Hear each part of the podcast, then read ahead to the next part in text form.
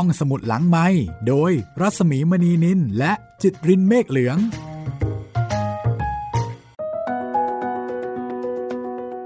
สวัสดีค่ะต้อนรับคุณผู้ฟังเข้าสู่รายการห้องสมุดหลังไมค์ไทย พี บี เอส Podcast นะคะพบกับเราสองคนเช่นเคยค่ะสวัสดีคุณจิตรินสวัสดีครับพี่หมีครับวันนี้มาถึงตอนที่เก้าแล้วค่ะตอนที่เก้าแล้วก็วันแรกของเดือนเก้าด้วยครับพี่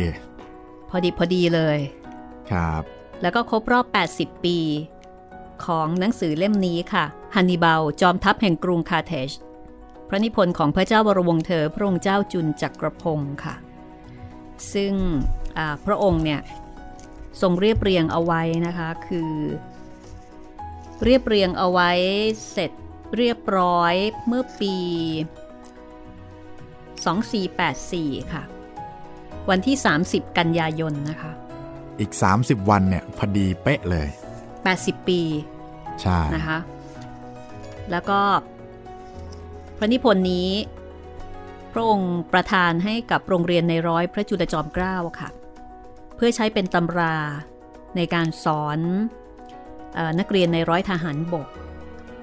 เรียนเกี่ยวกับประวัติศาสตร์การสงครามเรียนเกี่ยวกับวิธีการทำสงครามของฮันนิบาลนะคะซึ่งถือได้ว่าเป็นจอมทัพที่เก่งฉลาดมีความสามารถแล้วก็มีการจัดการที่ดีแล้วก็มีการสื่อสารที่ดีคือเป็นคนที่น่าศึกษามากๆคนหนึ่งค่ะใช่ห้องสมุดหลังใหม่เราก็นำเรื่องนี้มาเล่าให้คุณได้ฟังนะคะในสถานการณ์ที่ตอนนี้ก็มีหลายที่เหมือนกันที่กรุ่นๆนะบ้านเราเองก็กรุ่นๆอยู่เหมือนกันใช่ครับโควิดก็ระบาดกันไปการสู้รบก็กรุ่นๆกันไปนะคะก็มาฟังเรื่องนี้กันค่ะวันนี้ถึงตอนคุณจิตรินย้อนนิดนึงค่ะคราวที่แล้วครับไปปะทะกับสกิปิโอครับค่ะซึ่งเป็นผู้นำนะคะของทางฝ่ายโรมันคือเรียกว่าเป็นมหาอำนาจในยุคนั้นแล้วก็การปะทะกันครั้งนั้นเกือบจะทำให้สกิปิโอต้องเสียชีวิตแล้วครับพี่ถ้าจำได้สกิปิโออายุเยอะละใช่ในขณะที่ฮันนิบาลเนี่ยยี่สิบเก้าวันนี้เราจะมาฟังกันต่อนะคะ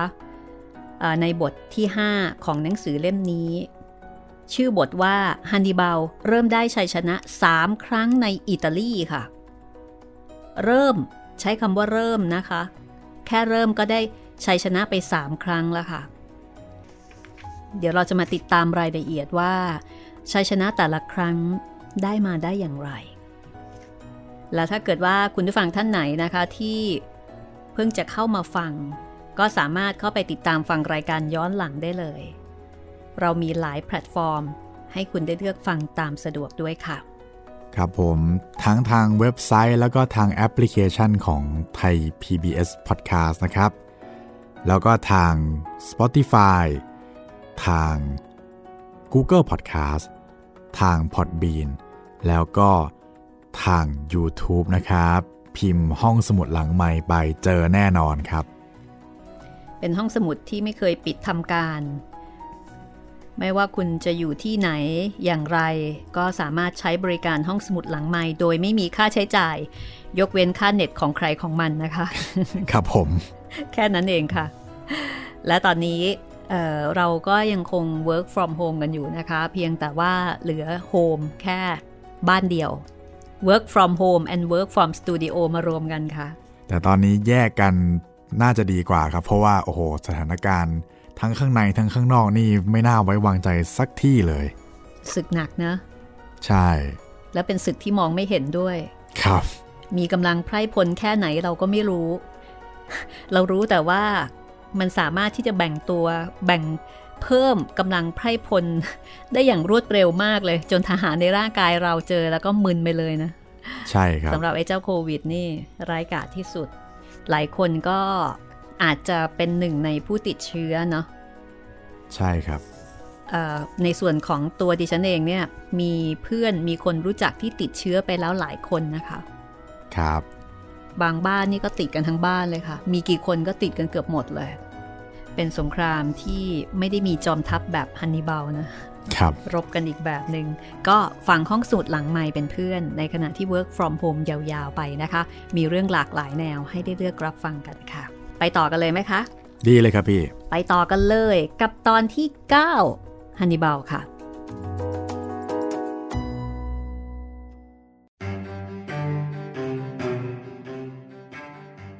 ทีนี้พอสกิปิโอ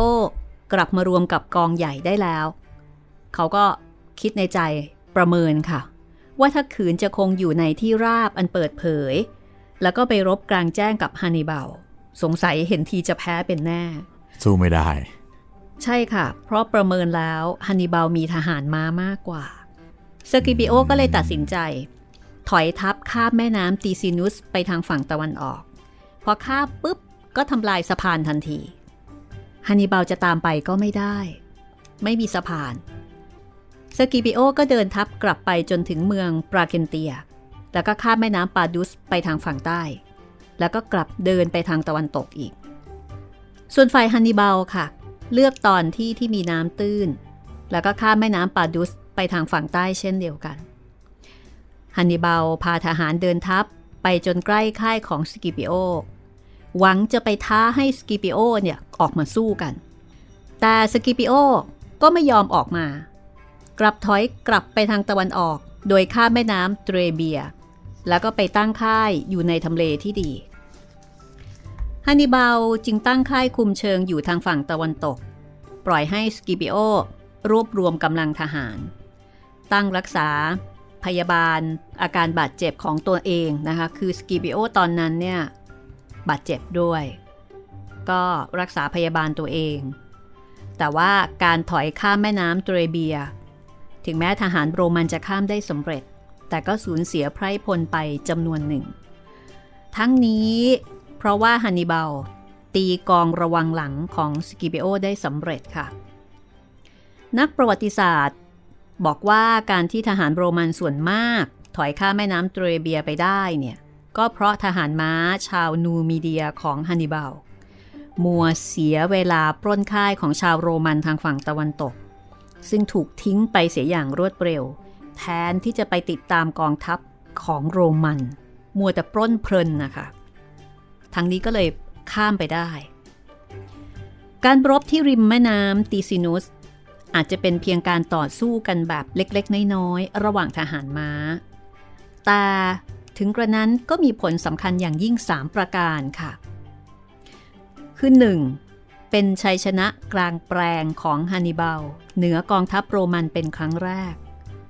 นี่ย่อมเป็นการปลุกขวัญกำลังใจให้กับกองทัพคาร์เทจอย่างดียิ่งทำให้เกิดความเลื่อมใสในแม่ทัพหนุ่มของตนยิ่งขึ้นไปอีก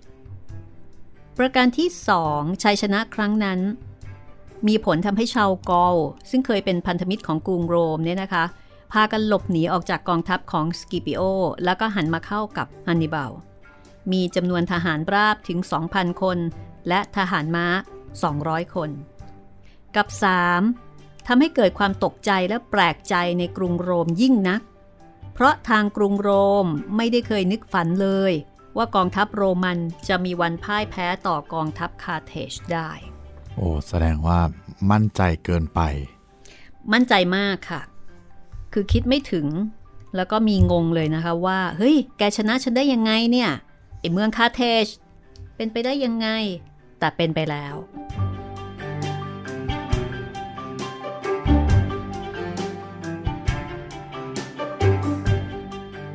หลังจากนั้นถึงต้นเดือนธันวาคมกองทัพโรมันที่เซมโปรดิอุสนำมาจากเกาะซิซิลีจำได้ใช่ไหมคะจำได้ครับกองทัพที่มาจากคาร์เทจแอฟริกาเดินทางมาพันกว่ากิโลค่ะเดินทางมาถึงค่ายของสกิปิโอที่ริมแม่น้ำเทรเบียการที่เซมโปรดิอุสสามารถมาถึงแม่น้ำเทรเบียได้โดยที่ฮันนิบาลไม่ได้พยายามส่งกองทัพออกขัดขวางตรงนี้ค่ะทำให้นักเขียนหลายคนตั้งคำถามว่าทำไมฮันนิบาลถึงไม่ขัดขวางฮอวาร์ดนะคะนักวิชาการของทางอังกฤษออกความเห็นว่าเป็นเพราะฮันนิบาล ทราบจากสายลับแล้วว่าเซมโปรนิอุสเป็นคนมุทะลุใจเร็วฉะนั้นการที่จะปล่อยให้รวมกำลังทัพกับสกิเปโอเนี่ยจะเป็นการดีกว่าเพราะเมื่อมีกงสุลอยู่กับกองทัพสองคนตามกฎจะต้องผลัดกันคุมกองทัพคนละวันเมื่อถึงวันของเซมโปรนิอุสฮันนิบาลแน่ใจว่าเซมโปรนิอุสจะต้องนำกองทัพเข้าตีฮันนิบาลอย่างสะเพร่าและนั่นหมายถึงฮันนิบาลมีความหวังที่จะชนะได้ง่ายขึ้นค่ะนี่คือวิธีคิดของฮันนิบาลนะคะเขาประเมินเป็นแบบเป็นช็อตช็อตช็อตไปเลยนอกจากประเมินกำลังของคู่ต่อสู้ประเมินจำนวนไพร่พลยังประเมินนิสัยใจคอประเมินสันดานของศัตรูด้วยนะคะแสดงว่าสายลับของเขาเนี่ยจะต้องรายงานละเอียดมากนะบอกเลยว่าไอ้ขุนพลคนนี้มีลักษณะนิสัยยังไงนู่นนี่นั่นนิสัยยังไงโอ้ยเนี่ยนะมันเป็นคนใจร้อนมันเป็นคนไม่ค่อยรอบคอบหรอกขี้โมโหอึกอักอึกอักก็จะตีท่าเดียวคือต้องมีการรายงานเชิงลึกในลักษณะของนิสัยใจคอแบบนี้ด้วยและฮันนิบาลคาดหมายเอาไว้ถูกต้องค่ะคุณจิตรินเพราะว่าพอเซมโปรนิอุสมาถึงได้ไม่นานค่ะพี่แกก็นำทหารม้าออกลาดตระเวนตรวจดูลาดเหลาทันทีไฟแรงมากแล้วก็มาเจอกับทหารม้าของฮันนิบาลในการต่อสู้ครั้งนั้นเป็นการต่อสู้แบบไม่ได้ใหญ่โตอะไรมากนักนะคะทหารม้าของฮันนิบาลแพ้ค่ะแล้วก็ถอยกลับเข้าค่ายเจอกันโดยบังเอิญนะคะแต่ก็มีคนสันนิษฐานว่าไอ้ที่แพ้เนี่ยฮันนิบาลสั่งให้แกล้งแพ้หรือเปล่า ah. เพื่อที่จะลวงให้เซมโปรนิอุสตายใจว่าอ่ะเห็นไหมไม่เห็นจะเท่าไหร่เลยอย่างไรก็ตามการที่ได้ปะทะกันนั้นก็เป็นประโยชน์จริงแก่ฮันนิบาลค่ะคือทำให้ฮันนิบาลรู้อย่างแน่นอนว่าเซมโปรนิอุสมาถึงแล้วและรู้ว่ากำลังไพร่พลของโรมันเนี่ยมีเท่าไหร่กันแน่คือตอนนี้เซมโปรนิอุสเอามาเติมใช่ไหมคะก็จะได้รู้ว่าเมื่อเติมแล้วมีมากมายแค่ไหนโปบิลิอุสได้เขียนบอกเอาไว้ว่าในตอนนั้นเซมโปรนิอุสได้สิทธิ์คุมทหารคนเดียวอย่างสบายเพราะอะไรคุณผู้ฟังเดาได้ไหมคะคือมีกงสุลสองคนแต่เซมโปรนิอุสได้สิทธิ์คุมทหารคนเดียวเพราะสกิปิโอยังไม่หายจากการบาดเจ็บค่ะ mm. แกยังบาดเจ็บอยู่ก็ไม่สามารถจะออกรบได้อำนาจก็ไปอยู่ที่เซมโปรนิอุสทีนี้พอรบชนะทางฝ่ายคาเทจในตอนที่ไปลาดตระเวนทหารม้าของเซมโปรนิอุสก็แบบแหมมันมือเนาะชนะเล็กมาแล้วของขึ้นของขึ้นของขึ้นอยากจะไปจัดอีกสักครั้งหนึ่งแต่ถึงกระนั้นนะคะไอ้การที่จะยกทัพไปเลยเนี่ยมันก็กระไรอยู่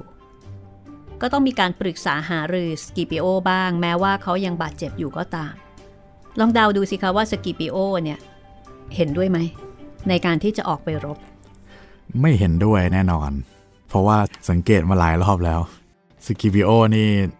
เห็นฤทธิ์เห็นเดชนะครับสกิปิโอแนะนำบอกว่าควรจะคุมเชิงไว้ก่อนอย่าเพิ่งบูมบามออกรบไปทั้งนี้เพราะว่าทหารราบโรมันที่รวมมีอยู่ถึงสี่ลีเจโอนนั้นเนี่ยควรจะให้พักผ่อนเตรียมตัวจนหมดฤดูหนาวก่อนจะดีกว่าคือตอนนั้นเป็นเดือนธันวาคมแล้วนะคะแล้วก็ชาวกอลที่ยังมีเหลืออยู่เป็นพันธมิตรของโรมที่มารวมอยู่ในกองทัพบ้างนั้นสกิปิโอบอกว่ามันไม่น่าไว้ใจนะไว้ใจไม่ได้อย่าเพิ่งตายใจแต่เซมโปรนิอุสมั่นใจมากค่ะต้องการที่จะทำการรบให้ได้ชัยชนะอย่างเด็ดขาดเสียโดยเร็วจึงหาได้ฟังคำแนะนำของสกิปิโอไม่เข้าล็อกของฮันนิบาลเลยนะคะเนี่ยฮันนิบาลคือมองข้ามช็อตได้ถูกหมดเลยครับ ทีนี้นับแต่มาตั้งค่าอยู่ในแถบนั้นค่ะฮันนิบาลก็มักจะหาโอกาสออกลาดตระเวนดูภูมิประเทศด้วยตนเองอยู่เสมอก็ปรากฏว่ามีที่ลุ่มอยู่ตอนหนึ่งอยู่ระหว่างแม่น้ำเตรเบียและค่ายของฮันนิบาลตรงนั้นนี่จะมีพุ่มไม้เตี้ยๆขึ้นอยู่เต็มไปหมดเหมาะที่จะซุ่มทหารแอบเอาไว้ได้ทั้งนี้เพราะฮันนิบาลทราบดีว่าการที่จะซุ่มทหารไว้ในป่าที่มีต้นไม้สูงจะไม่มีประโยชน์เนื่องด้วยการซุ่มทหารในป่าไม้สูงเช่นนั้นชาวกอลได้เคยทำมามากมายแล้วชาวโรมันย่อมจะรู้ตัวเพราะว่าใช้มุกนี้กับเขาบ่อยละก็คิดว่าคงใช้ไม่ได้ผลแต่การซุ่มทหารไว้ในที่ราบที่มีเพียงพุ่มไม้เตี้ยๆปิดบังอันนี้เป็นของใหม่ค่ะยังไม่มีใครเคยทำฮันนิบาลก็หวังมากว่าน่าจะลวงชาวโรมันได้สำเร็จฉะนั้นในตอนค่ำฮันนิบาลจึงอธิบายแผนการแก่มาโก้ผู้เป็นน้องชายเมื่อมาโก้เข้าใจความประสงค์แล้วก็ไปเรียกทหารอาสาพิเศษมาได้สองร้อยคนแล้วก็ไปเลือกพวกพ้องของตนมาอีกคนละสิบรวมหมดด้วยกันมาโก้นำทหารอาสาพิเศษมีทหารราบ หนึ่งพัน คนทหารม้า หนึ่งพัน คนไปแอบซุ่มอยู่ในที่ลุ่มนั้นตลอดคืนค่ะคือเรียกมาสองร้อยคนแล้วให้สองร้อยคนเนี่ยไปเรียกพวกของตนมาอีกคนละสิบคือแทนที่จะเลือกเองใช่ไหมคะให้ไปเรียกมาเพราะว่าเขาคงรู้จักเพื่อนเขาได้ดีใช่ไหมใช่ว่าเฮ้ยคนไหนฝีมือเป็นยังไง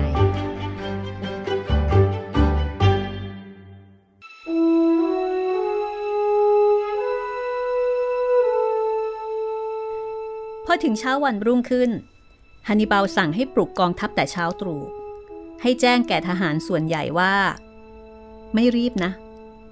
วันนี้สบายสบายสบายสบายทหารแต่งตัวเตรียมตัวกันได้แบบสบายสบายแล้วก็สั่งให้เอาไขสัตว์ทาร่างกายให้ทั่วเพื่อกันหนาวถ้าเป็นสมัยนี้ก็ต้องบอกว่าเอ้ยวันนี้สบายสบายนะโลชั่นโลชั่นเนี่ยเดี๋ยวเอามาทาผิวให้ดีนะอากาศมันเย็นชิวๆสบายมากนะคะให้หุงหาอาหารเช้ากินกันได้แบบอิ่มหนำสำราญฮันนิบาลเองก็รีบส่งทหารม้าชาวนูมิเดียออกไปทางค่ายโรมันค่ะเมื่อปะทะกับทหารม้าโรมันทหารม้านูมิเดียก็แกล้งทำเป็นสู้ไม่ไหวถอยกระจายกลับไปทางค่ายของกองทัพคาร์เทจเซมโปรนิอุสได้เห็นเช่นนั้นนะคะก็เห็นเป็นโอกาสเหมาะที่จะได้เข้ารบกับฮันนิบาลก็รีบยกกองทัพออกจากค่ายเพื่อติดตามโดยที่ทั้งคนและม้ายังไม่ได้กินอาหารเช้ากันเลยอันนี้หมายถึงฝั่งของเซมโปรนิอุสนะคะครับยังไม่ทันได้กินอะไรเลยคือยังไม่ทันตั้งตัวเลยแต่ถึงกระนั้นทหารทั้งกองทัพก็กำลังคึกแล้วค่ะตื่นเต้นเมื่อวานชนะเล็กไปแล้วใช่ไหม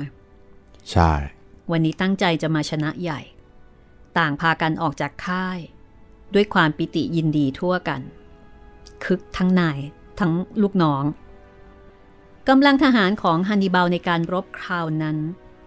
ซึ่งได้นามว่าการรบกลางแปลงที่แม่น้ำเตรเบียคือมีชื่อเลยนะคะสำหรับการรบครั้งนี้เอ่อคำว่าการรบกลางแปลงเนี่ยคนในยุคนี้อาจจะไม่ค่อยคุ้นหูนะ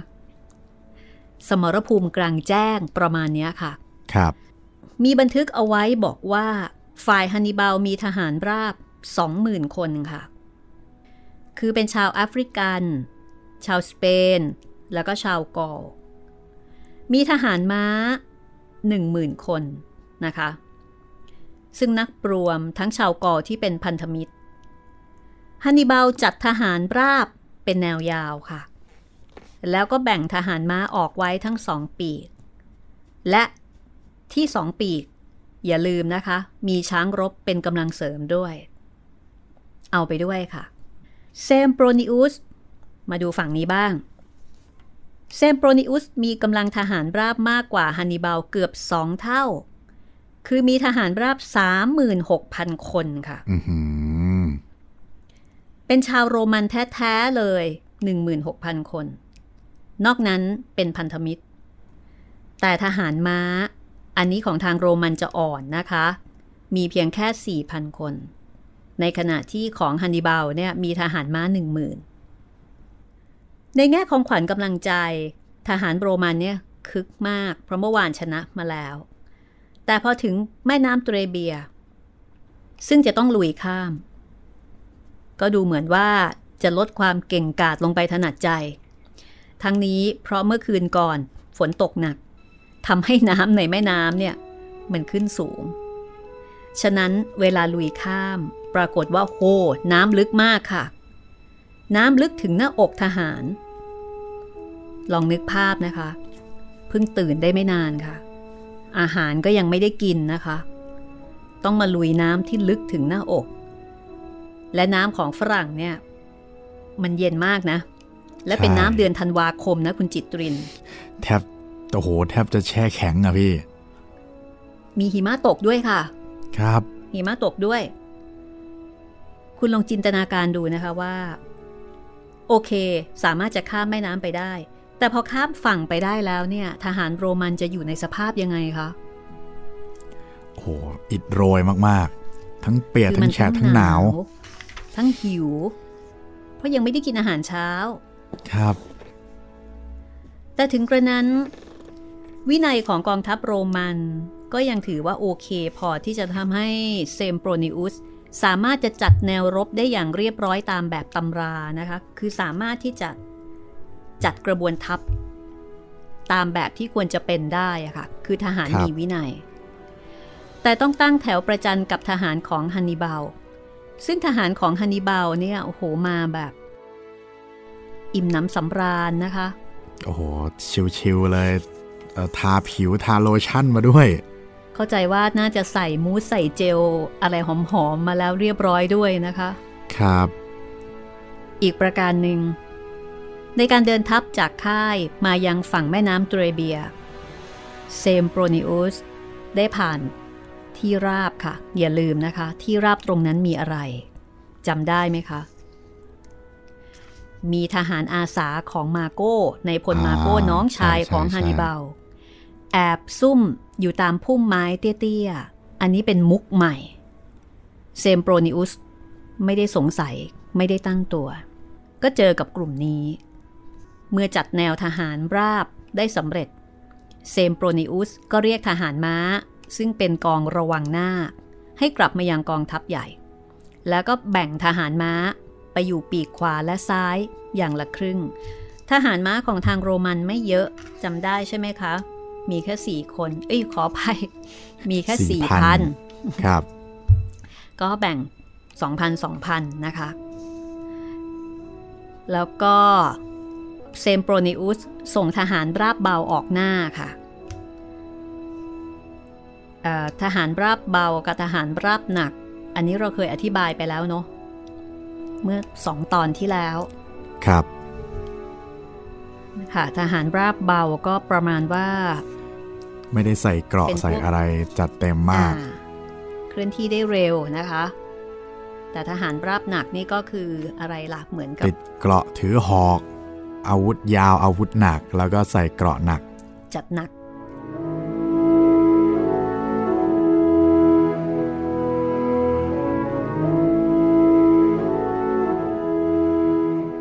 เซมโปรนิอุสส่งทหารราบเบาออกหน้าฮันนิบาลก็ตีโต้โดยส่งทหารเบาซัดหอกแล้วก็ขว้างน้ำหนักเข้าต้านทานในไม่ช้าเซมโปรนิอุสเห็นว่าทหารราบเบาของตนเนี่ยสู้กับฮันนิบาลไม่ไหวก็เรียกกลับมารวมกองทัพใหญ่ฉะนั้นกองทัพใหญ่ทั้งสองฝ่ายจึงตั้งแถวประจันหน้ากันโดยไม่มีกำบังอย่างใดอีกเพราะฮันนิบาลได้ส่งทหารราบเบาของตนแบ่งไปได้ทั้งสองปีกต่อจากนั้นทหารม้าของฮันนิบาลก็เข้าโจมตีทหารม้าของเซมโปรนิอุสเนื่องจากว่าทางฮันนิบาลอย่าลืมนะคะเขามีกำลังทหารม้ามากกว่าสองเท่าทั้งสองปีกคือเขามีทหารม้าเนี่ยหมื่นคนในขณะที่อีกฝ่ายมีแค่ สี่พัน นะคะการโจมตีปรากฏว่าเป็นผลสำเร็จแก่ฮันนิบาลค่ะทหารโรมันถอยหนีเตลิดเปิดเปิงไปจากสนามรบโดยมีทหารม้าคาร์เทจไล่ติดตาม ไปปีกทั้งสองของแนวโรมันดังนั้นทหารทางฝ่ายโรมันเนี่ยจึงจึงไม่มีทหารกำบังนะคะทหารราบเบาซึ่งฮันนิบาลได้เตรียมเอาไว้แล้วก็เข้าโจมตีแล้วก็ไปตัดปีกของโรมันทั้งสองข้างแล้วก็มีช้างรบเข้าหนุนด้วยค่ะฮันนิบาลเห็นว่าชาวโรมันแท้ๆไม่กลัวช้างโอ้เก่งฮะอันนี้ไม่ได้ผลฮันนิบาลก็สั่งให้ขับช้างเข้าชนทหารพวกพันธมิตรของโรมซึ่งกลัวช้างจนแตกแยกเป็นโอลหม่านคือโรมันไม่กลัวแต่ว่าพวกพันธมิตรเนี่ยกลัวมากก็เลยให้ช้างไปจัดการพวกที่กลัวเมื่อทหารของฮันนิบาลโอบปีกของโรมันไว้ได้ทั้งสองข้างเช่นนั้นถึงแม้ว่าทหารโรมันจะมีมากกว่าแต่เมื่อต้องทำการรบในที่แคบจึงไม่ได้เปรียบในแง่ของจำนวนคือรบในที่แคบเยอะยังไงมันก็มันก็รบได้ทีละไม่เยอะใช่ไหมมันต้องเรียงหน้ากันมาพอดีทหารอาสาของมาโก้ที่ซ่อนเอาไว้ก่อนออกเดินมาถึงตามที่กำหนดกันไว้ทั้งทหารราบและทหารม้าก็เข้าโจมตีทางด้านหลังอีกด้วยเป็นอันว่ากองทัพโรมันเนี่ยถูกล้อมรอบค่ะถูกล้อมกรอบหมดเลยก็เริ่มโอลหม่านแต่ทหารโรมันก็ยังสู้เต็มที่จนตัดทางถอยกลับไปยังเมืองปราเคนเตียได้เพียง หนึ่งหมื่น คนเท่านั้นที่เหลืออยู่แพ้แตกพ่ายยับเยินถูกฟันแทงบาดเจ็บล้มตายเกือบหมดฮันนิบาลไล่ติดตามไปจนถึงริมแม่น้ำเทรเบียเห็นทหารโรมันที่ยังเหลืออยู่พยายามจะลุยหรือว่าว่ายน้ำกลับฝั่งตะวันออกแต่จมน้ำตายเสียโดยมากซึ่งฮันนิบาลก็ไม่ได้ติดตามต่อไปในชัยชนะอันสำคัญยิ่งครั้งนี้ฮันนิบาลเสียทหารแต่เพียงเล็กน้อยค่ะส่วนมากเป็นชาวกอลแต่ทางฝ่ายโรมันนี่สิโรมันเสียทหารไปถึงสองในสามของกำลังทั้งหมดค่ะโอ้โหสองในสามยุบหวบเลยค่ะเกินครึ่งคือครั้งนี้เนี่ยจำได้ใช่ไหมคะว่าเซมโปรลิบิอุสเขาจัดเออไม่ใช่ขออภัยโปรบิลิอุสนี่คือคนเล่าครับเดี๋ยวนะคือทางทางฝั่งนู้นเนี่ยเซมโปรนิอุสเขาพาทหารมาทหารของเขามีทหารราบ สองหมื่น นะคะแล้วก็ทหารม้าเอ่อขออภัยทหารราบ สามหมื่นหกพัน แล้วก็ทหารม้า สี่พัน คือของโรมันเนี่ยมีประมาณ สี่หมื่น นะคะทั้งหมดนะคะประมาณ สี่หมื่น ส่วนของฮันนิบาลรวมทั้งทหารราบทหารม้า สามหมื่น อืม อันนี้สูสีแต่ว่าทางฮันนิบาลก็น้อยกว่าเพราะฉะนั้นเท่ากับทางโรมันนี่สูญเสียมากนะคะสองในสามส่วนเซมโปรนิอุสรอดค่ะแล้วก็กลับไปยังกรุงโรมส่วนสกิปิโอคอยอยู่ที่ค่ายเมื่อได้ข่าวก็รีบกลับไปที่เมืองปราเคนเตียเพื่อควบคุมทหารซึ่งหลบหนีมาได้ หนึ่งหมื่น คนครั้นจะอยู่ในเมืองปราเคนเตียต่อก็เกรงว่าฮันนิบาลเนี่ยจะบุกสกิปิโอก็เลยพาทหารเหล่านั้นไปอยู่ที่เมืองเครโมนาทางตะวันออกค่ะเดี๋ยวเราจบเอาไว้ตรงนี้ก่อนก็แล้วกันนะคะครับเอาเป็นว่าฮันนิบาลชนะอย่างยิ่งใหญ่เลยในการรบในสมรภูมิกลางแจ้งครั้งนี้กับเซมโปรนิอุสค่ะเสียทหารนะคะและที่สำคัญค่ะเสียหน้ามากครั้งนี้นะคะพักสักครู่เดี๋ยวกลับมาช่วงหน้าค่ะ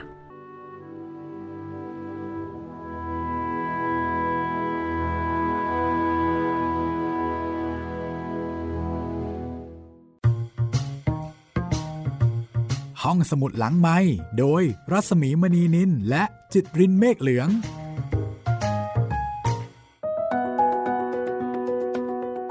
เข้าสู่ช่วงที่สองนะคะกับตอนที่เก้านะคะของฮันนิบาลโอ้สนุกมากเลยนะคะตอนนี้ เรามองเห็นภาพเลยภาพการต่อสู้ชิงไหวชิงพริบนะคะของฮันนิบาลแล้วก็เซมโปรนิอุสค่ะได้รับชัยชนะอย่างสวยงามแล้วก็สามารถตัดกำลังของฝ่ายตรงข้ามได้เยอะด้วยพี่สองในสามอันนี้ก็น่าจะเป็นวิธีการของฮันนิบาลในการที่จะตัดกำลังของทางโรมันให้มากที่สุดทอนไปเรื่อยๆเรื่อยๆเพราะถ้าเกิดว่าสู้กันตรงๆเนี่ยทางคาร์เทจถูกบทขยี้แน่นอนเพราะว่าทางนู้นมีทหารถึงเท่าไหร่นะคุณจิตริน เจ็ดแสนห้าหมื่น ใช่รบกันแย่แน่ๆนะคะเพราะนั้นต้องซอยก่อนซอยออกไปออกไปทำสงครามย่อยๆซึ่งก็ทำได้สำเร็จแล้วนะคะอันนี้เป็นการรบครั้งที่มีความหมายสำหรับฮันนิบาลเรามาดู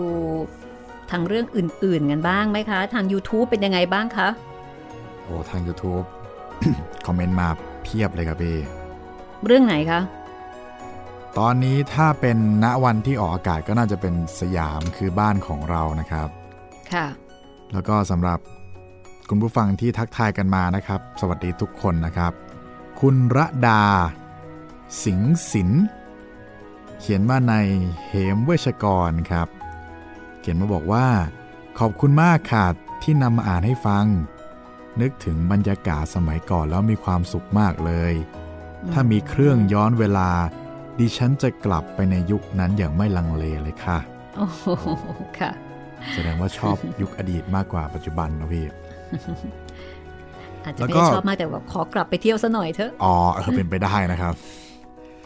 ต่อไปคุณ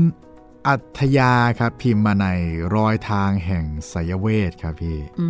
มค่ะพิมพ์มาบอกว่าสวัสดีครับทั้งสองท่านและทีมงานขอบคุณมากๆนะครับตอนเด็กๆกลัวแมวดำมากตามันดุผู้คนหวาดกลัวนะทำให้คนไม่ค่อยจะเอ็นดูมันเท่าไหร่นักกลายเป็นที่รังเกียจเดียดฉันต่อมาคุณอินดี้มามาเนียครับพี่พิมพ์มาในโรงแรมผีครับบอกว่าอยากจะเปลี่ยนชื่อเรื่องเป็นคุณหลวงราคะคลั่งที่เป็นที่สุดนี่แสดงว่าอินกับเรื่องมากแล้วก็ไม่พอใจคุณหลวงอย่างแรงนะคะเนี่ยครับว่ารู้สึกจะชอบไปยุ่งวุ่นวายกับสาวๆบ่อยกว่าหนุ่ม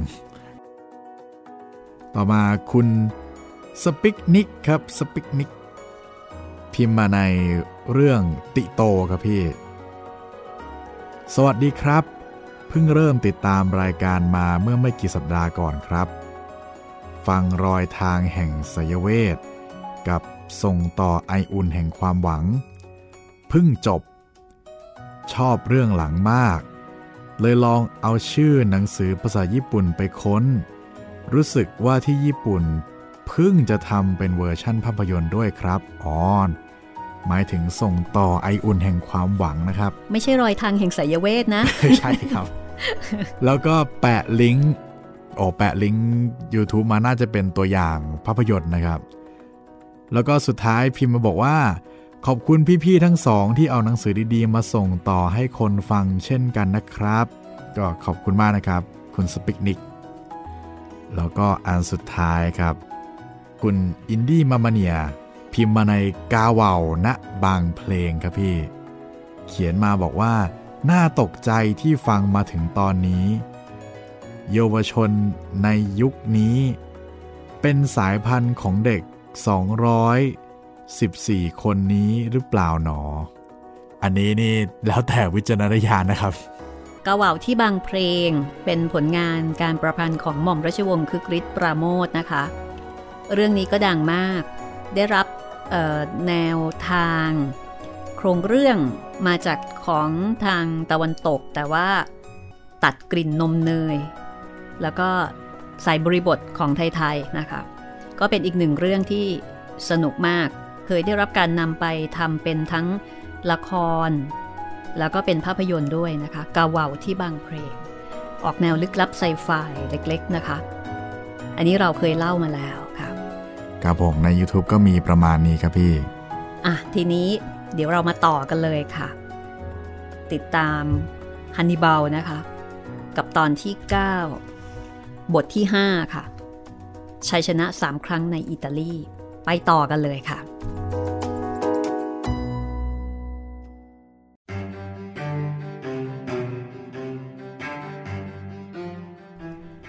ทั้งฝ่ายของเซมโปรนิอุสไม่กล้าจะส่งข่าวไปโรมแค่บอกทางโรมว่าได้ทำการรบอย่างดียิ่งไม่กล้าบอกทั้งหมดว่าโอ้โหเนี่ยแพ้มาแบบหมดรูปเลยนะคะก็ไม่กล้าพูดบอกแต่ว่าได้ทำการรบอย่างดีแต่มิได้ชัยชนะอันนี้ก็เป็นวิธีการพูดอีกแบบหนึ่งนะคะการรบเป็นยังไงบ้างอ๋อรบดีเลยแต่ว่าไม่ชนะนะไม่ใช่บอกว่าแพ้นะอ๋อก็คืออาจจะเสมอกันเขาก็เจ็บเราก็เจ็บอย่างนี้โอ้ฟังดูดีมากเลยนะคะครับเซมโปรนิอุสบอกว่าเพราะหิมะตกหนักมากจนเป็นอุปสรรคขัดขวางการรบนี่อ้างหิมะค่ะก็ก็มีส่วนครับมีส่วนมีส่วนแต่ในไม่ช้าข่าวจริงก็เล็ดลอดไปถึงกรุงโรมนะคะทำให้เกิดความตกใจแล้วก็แปลกใจมากขึ้นว่าเฮ้ยอะไรกันเนี่ยนี่ตกลงคาเทสเออคาเทสชนะเหรอได้ยังไงผู้คนตกใจคิดไม่ถึงเซมโปรนิอุสก็พยายามที่จะปัดเป่าความตกใจของเมืองหลวงอย่างดีที่สุดเท่าที่ตนสามารถจะทำได้พยายามจะแก้ข่าวแต่ก็อาจจะไม่สามารถทำได้เต็มที่นักกันนะคะชัยชนะของฮันนิบาลที่แม่น้ำเทรเบียนี้ถึงแม้จะไม่ใช่ชัยชนะที่ใหญ่ที่สุดก็จริงแต่ก็มีการวิเคราะห์ค่ะว่าเป็นชัยชนะอันงดงามและเฉลียวฉลาดที่สุดอันหนึ่งต่อมาในระหว่างฤดูหนาวที่ยังเหลืออยู่สกิปิโอก็แอบอยู่ในป้อมเมืองปราเกนเตียที่เมืองเครโมนากองทัพของสกิปิโอได้รับเสบียงส่งมาทางทะเลโดยมีเรือนำขึ้นมาตามลำน้ำปาดุสส่วนฮันนิบาลได้ชาวกอลเป็นพันธมิตรทั่วหมดทั้งภาคเหนืออย่างแน่นอนแล้วโอ้โหชาวกอลนี่ฮันนิบาลเก็บหมดเลยนะคะกวาดเรียบเรียบร้อยค่ะแล้วพวกเนี้ยก็มีเสบียงอาหารให้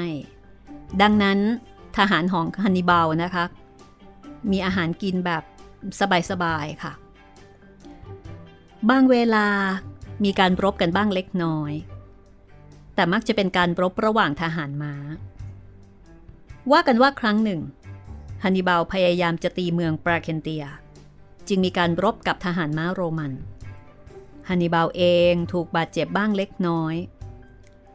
การที่ฮันนิบาลตีเมืองปราเคนเตียและเครโมนาไม่ได้ก็มีการวิเคราะห์กันว่าอาจจะเป็นเพราะฮันนิบาลไม่มีเครื่องอุปกรณ์ใหญ่สำหรับการโจมตีเมืองเช่นไม่มีหอรบไม่มีเครื่องดันไม้ซุงแล้วก็สิ่งอื่นๆหลายอย่าง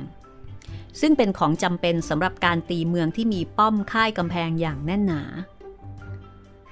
พอนึกภาพออกไหมคะกำแพงเมืองสมัยก่อนก็จะมีประตูเมืองซึ่งการเปิดประตูเมืองเนี่ยใช้คนเปิดไม่มีอุปกรณ์นี่ยากมากใช่เพราะว่าทางนู้นเขาก็จะกันเอาไว้ใช่ไหมปกติมันต้องมีเครื่องแบบอะไรนะมีต้นสูงกระแทกเครื่องกระทุ้งเครื่องกระทุ้งครับอ่าแต่นี่ไม่มีนะคะแหมก็เพิ่งลงมาจากภูเขาแอลนะคะ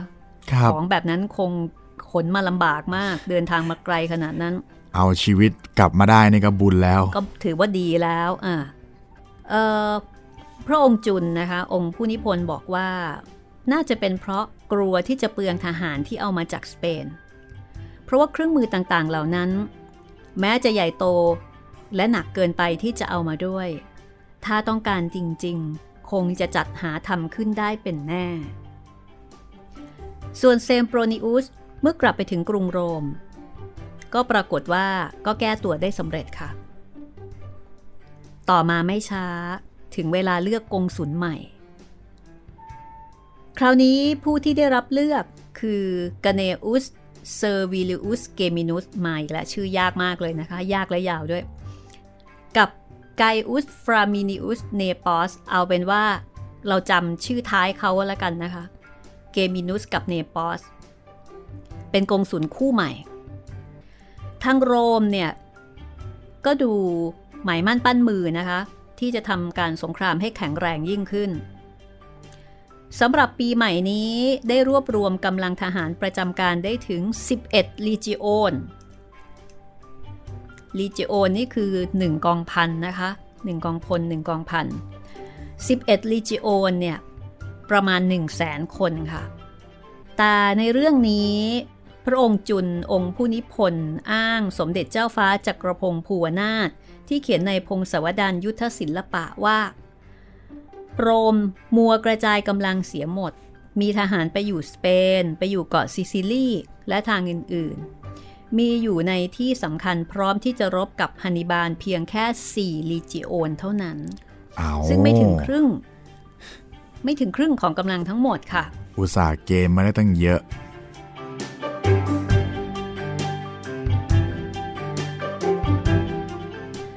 นโยบายทางการสงครามของสปาร์เซเนตมีว่าจะไม่พยายามต้านทานฮันนิบาลที่แม่น้ำโป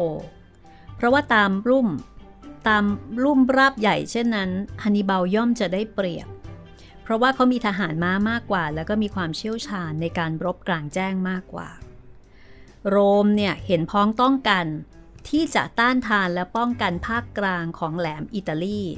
เพราะว่ามีพันธมิตรแข็งแรงมีเสบียงอาหารบริบูรณ์ภาคกลางของอิตาลีจะมีทิวเขาอัพเพนนิสนะคะเป็นที่กำบังทางด้านเหนือด้วยโรมก็วางแผนว่าเขาจะป้องกันช่องทางข้ามภูเขาอัพเพนนิสทางตะวันตกและทางตะวันออกก็เลยส่งเซอร์ลิวิอุสเกมินุสเนี่ยค่ะกงสุลคนหนึ่งไปที่ชายฝั่งทะเลอาเดรียติกกองทัพโรมันทั้งสองจึงแยกอยู่นะคะคือแยกกันโดยมีภูเขาขั้นกลางเพราะฉะนั้นในเรื่องของการติดต่อเนี่ยก็จะลำบากมาดูทางด้านของฮันนิบาลบ้างค่ะฮันนิบาลพักทัพอยู่ที่เมืองโบโลญญาเป็นส่วนใหญ่การอยู่ในดินแดนของชาวกอลไม่สะดวกแม้ว่าชาวกอลจะเป็นพันธมิตรแต่ฮันนิบาลก็ไม่ไว้ใจซะทีเดียวเพราะว่าที่ผ่านมาชาวกอลเคยอยู่กับชาวโรมันใช่ไหมคะแล้วก็เปลี่ยนมาอยู่กับฮันนิบาลฮันนิบาลก็เลยรู้สึกว่าแหมที่ผ่านมาเธออยู่กับฝั่งโน้นนี่นาเธอยังมาอยู่กับฉันได้เลยเพราะฉะนั้นฉันไม่ไว้ใจเธอ ร้อยเปอร์เซ็นต์ หรอกเธออาจจะเปลี่ยนใจได้อีกคือชาวกอลจะเปลี่ยนข้างเสมอแล้วแต่ว่าฝั่งไหนมีกำลังมากน้อยกว่ากันตามความได้เปรียบอีกประเด็นหนึ่งค่ะชาวกอลเองเนี่ยหลังๆก็เริ่มรำคาญมากขึ้นทุกวันในการที่มีฮันนิบาลมาอยู่ด้วยเพราะเขาต้องรับภาระหาอาหารมาเลี้ยงกองทัพของฮันนิบาลค่ะซึ่งก็ถือว่าเป็นการสิ้นเปลืองและก็ลำบากมิใช่น้อยสมเด็จเจ้าฟ้าจักรพงศ์นะคะทรงเขียนเอาไว้ในพงศาวดารยุทธศิลปะบอกว่าการที่ฮันนิบาลจะต้องเดินทางต่อไปนั้นเป็นสิ่งที่จำเป็นมากเพื่อที่ว่าพวกกอลจะได้ตามไปริบทรัพย์สมบัติของคนอื่นบ้างมิใช่เสียสมบัติแต่ฝ่ายเดียวความที่ฮันนิบาลระแวงชาวกอลถึงกับเกรงว่าตนเองอาจจะถูกลอบฆ่าโดยรวมๆก็คือว่าโอเคมีชาวกอลเป็นพันธมิตรแต่ชาวกอลก็ไม่ได้มาเป็นพันธมิตรด้วยความรู้สึกที่ดีแต่มาเพราะผลประโยชน์ว่ากองทัพของฮันนิบาลเนี่ยมีโอกาสที่จะชนะทางโรมันแล้วถ้าเกิดว่าไปบุกเมืองไหนแล้วชนะชาวกอลก็จะถือโอกาสปล้นแล้วก็แย่งชิงทรัพย์สมบัติมาเป็นของตนแต่ว่าไอตอนที่ยังไม่ได้รบเนี่ยชาวกอลมีภาระในการที่จะต้องหาเสบียงอาหารมาเลี้ยงดูกองทัพของฮันนิบาลเพราะฉะนั้นถ้าเกิดว่าไม่ออกรบชาวกอลก็จะรู้สึกหงุดหงิดเพราะว่าตัวเองมีแต่ฝ่ายเสียคือมีแต่เสียกับเสียคือยังไม่มีรายได้จากการที่ จะไปริบทรัพย์สมบัติเวลาที่ไปรบโวบิลิอุสนะคะนักประวัติศาสตร์ก็เลยบอกว่าฮันนิบาลเนี่ยมีความหวาดระแวงว่าอาจจะถูกชาวกอลอบฆ่าเขามักจะปลอมตัวอยู่เสมอค่ะแล้วก็การปลอมตัวของฮันนิบาลเนี่ยนะคะแฟนตาซีมากเขาปลอมแบบไม่ซ้ำกันด้วยเขามีการสวมผมปลอมสีต่างๆผมปลอมผมปลอมค่ะไม่รู้เหมือนกันนะคะว่าตอนนั้นเนี่ยทำได้ยังไงอยู่ระหว่างการรบด้วยนะคะสงสัยจะถลกออกมาจากศพหรือเปล่าอันนี้ไม่แน่ใจนะครับคนคาเทตอาจจะผมดำแต่ว่าพอโรมันอาจจะผมทองอะไรอย่างนี้มั้งพี่อาจจะประมาณนั้นนะคงไม่ได้เป็นแบบว่าสีเขียวสีชมพูเหมือนอย่างในปัจจุบันนะใช่ใช่นั่นก็แฟนตาซีไปคืออย่างนี้เขาบอกว่าปลอมเก่งมากค่ะเก่งจนกระทั่งพวกเดียวกันคนที่คุ้นเคยกันเนี่ยยังจำไม่ได้เลยขนาดนั้นเชียวเนียนมากอันหนึ่งค่ะเพื่อที่จะเอาใจพันธมิตรของโรมให้กลับมาเข้าฝ่ายตนภายหลังการรบที่แม่น้ำเตรเบียฮันนิบาลปล่อยเฉลยศึกที่เป็นพันธมิตรของโรมกลับบ้านไปหมดเลยเป็นยุทธวิธีจิตวิทยาอย่างหนึ่งนะคะครับฮันนิบาลแถลงว่าในการที่มารบครั้งนี้มารบกวนชาวโรมันโดยเฉพาะ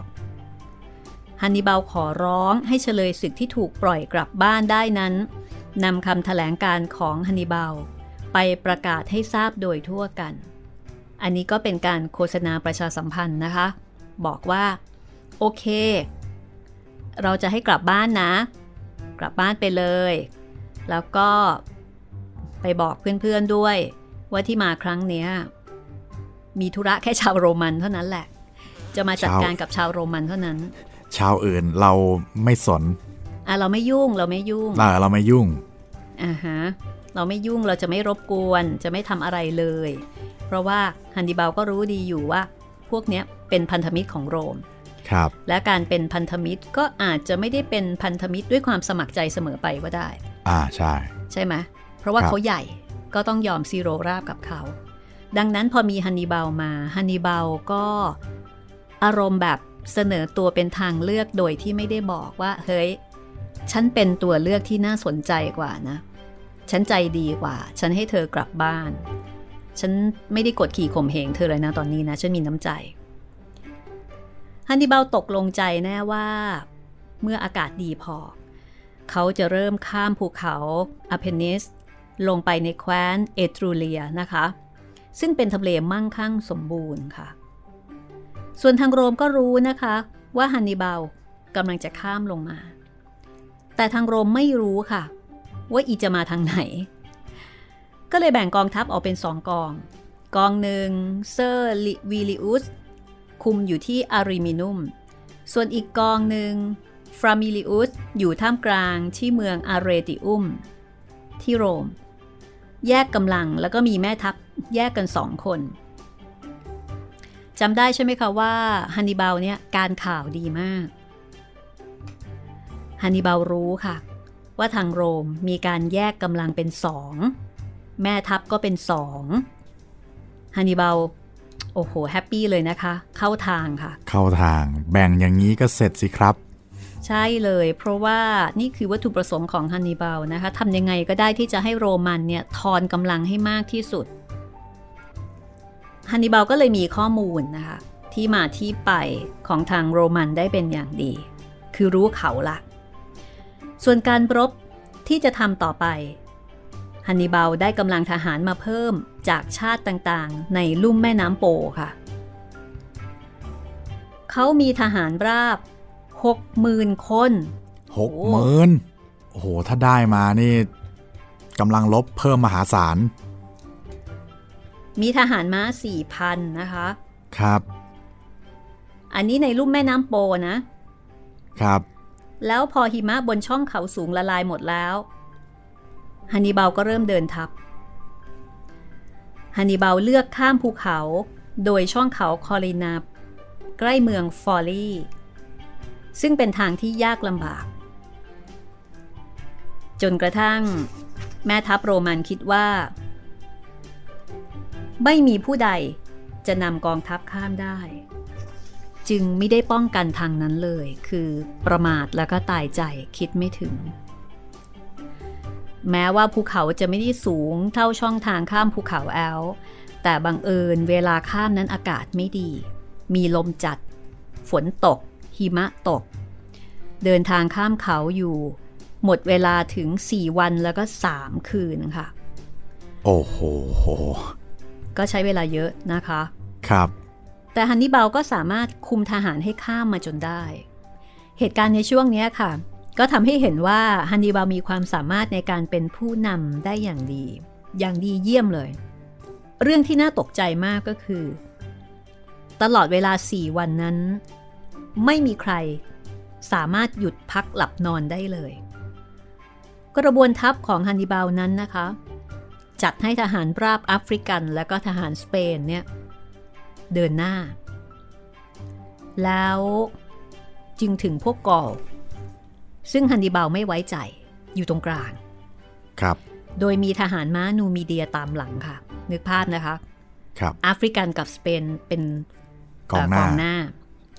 พวกกอลเนี่ยไม่ไว้ใจเอาไว้ตรงกลางครับนูมีเดียตามหลังค่ะฮันนิบาลตอนนั้นไม่สบายนะเป็นไข้ป่ามาลาเรียตายละไปเจอทั้งเปียกแล้วก็ชื้นก็เลยยิ่งไม่สบายหนักขึ้นในการเดินทางข้ามภูเขาอัปเปนไนส์ฮันนิบาลนอนในกูบบนหลังช้างที่ยังเหลืออยู่เพียงแค่เชือกเดียวค่ะโอ้โหแล้วช้างที่ขนมานี่เหลือเชือกเดียวเอ๊ะตอนแรกกี่เชือกนะจำได้ไหมรู้สึกว่าประมาณยี่สิบเชือกมั้งประมาณนั้นครับถ้าจำไม่ผิดตอนนี้เหลืออยู่เชือกเดียวนะคะโอ้โหเพราะว่าภายหลังการรบที่แม่น้ำเตรเบียเนี่ยค่ะช้างส่วนใหญ่ก็ตายเนาะครับคือถ้าไม่ตายในการรบก็ตายเพราะอากาศหนาวค่ะก็เหลือไอ้เจ้าเนี่ยค่ะเหลืออยู่ตัวเดียวเนี่ยค่ะโหทนทายาทเลยสภาพของฮันนิบาลเองโอ้โหอันนี้ก็บักโกรกในตาข้างหนึ่งบวมแล้วก็อักเสบแต่ว่าในสถานการณ์กลางดินกลางทรายแบบนั้นนะคะไม่มีโอกาสที่จะได้รักษาพยาบาลในที่สุดตาข้างนั้นก็บอดค่ะฮันนิบาลก็เลยกลายเป็นแม่ทัพผู้มีตาข้างเดียวเหมือนกับเนลสันแม่ทัพเรืออังกฤษในยุคนโปเลียนและจอมพลเวเวลแม่ทัพบกอังกฤษในแอฟริกาเหนือในตอนต้นของมหาสงครามโลกครั้งที่สองถ้าพูดในเชิงภาพลักษณ์อย่างเดียวนี่น่ากลัวนะพี่แต่ก็น่าเห็นใจนะเพราะว่าตาอักเสบใช่ไหมคะใช่ถ้าได้รักษาก็คงจะหายแต่ว่าไม่มีโอกาสได้รักษาในที่สุดก็สูญเสียดวงตาคู่นั้นไปครับอย่างน่าเห็นใจก็กลายมาเป็นแม่ทัพผู้มีตาข้างเดียวนะคะเราจะทิ้งเอาไว้ที่ตรงนี้ค่ะแล้วก็ตอนต่อไปตอนที่สิบนะคะตอนที่สิบเราจะไปติดตามการรบอีกครั้งหนึ่งของฮันนิบาลค่ะว่าหลังจากนี้นะคะครับภายใต้ดวงตาเพียงข้างเดียวเนี่ยเขาจะยังคงฤทธิ์เดชมากขนาดไหนสมองยังอยู่ครบนะคะเสียดวงตาไปข้างหนึ่งนี่คือฮันนิบาลจอมทัพแห่งกรุงคาร์เทจพระนิพนธ์พระเจ้าวรวงศ์เธอพระองค์เจ้าจุลจักรพงศ์นะคะจริงๆต้องบอกว่าเอ่อเป็นการเป็นพระนิพนธ์จากการเรียบเรียงเพราะว่านี่คือเรื่องจริงนะคะไม่ใช่เรื่องแต่งแต่ว่าพระองค์รวบรวมเรียบเรียงจากเอกสารจากหนังสือประวัติศาสตร์หลายๆที่แล้วก็มาเขียนให้อ่านแบบเข้าใจง่ายๆเอาละค่ะวันนี้ห้องสมุดหลังใหม่นะคะก็พาคุณกลับมาที่ประเทศไทยอีกครั้งหนึ่งนะครับบ้านใครบ้านมันค่ะ work from home นะคะแล้วเดี๋ยวตอนต่อไปกลับมาฟังกันต่อกับฮันนิบาลไปเดินทัพกันต่อตอนต่อไปค่ะตื่นเต้นกันใหม่วันนี้เราสองคนลาไปก่อนนะคะสวัสดีครับสวัสดีค่ะ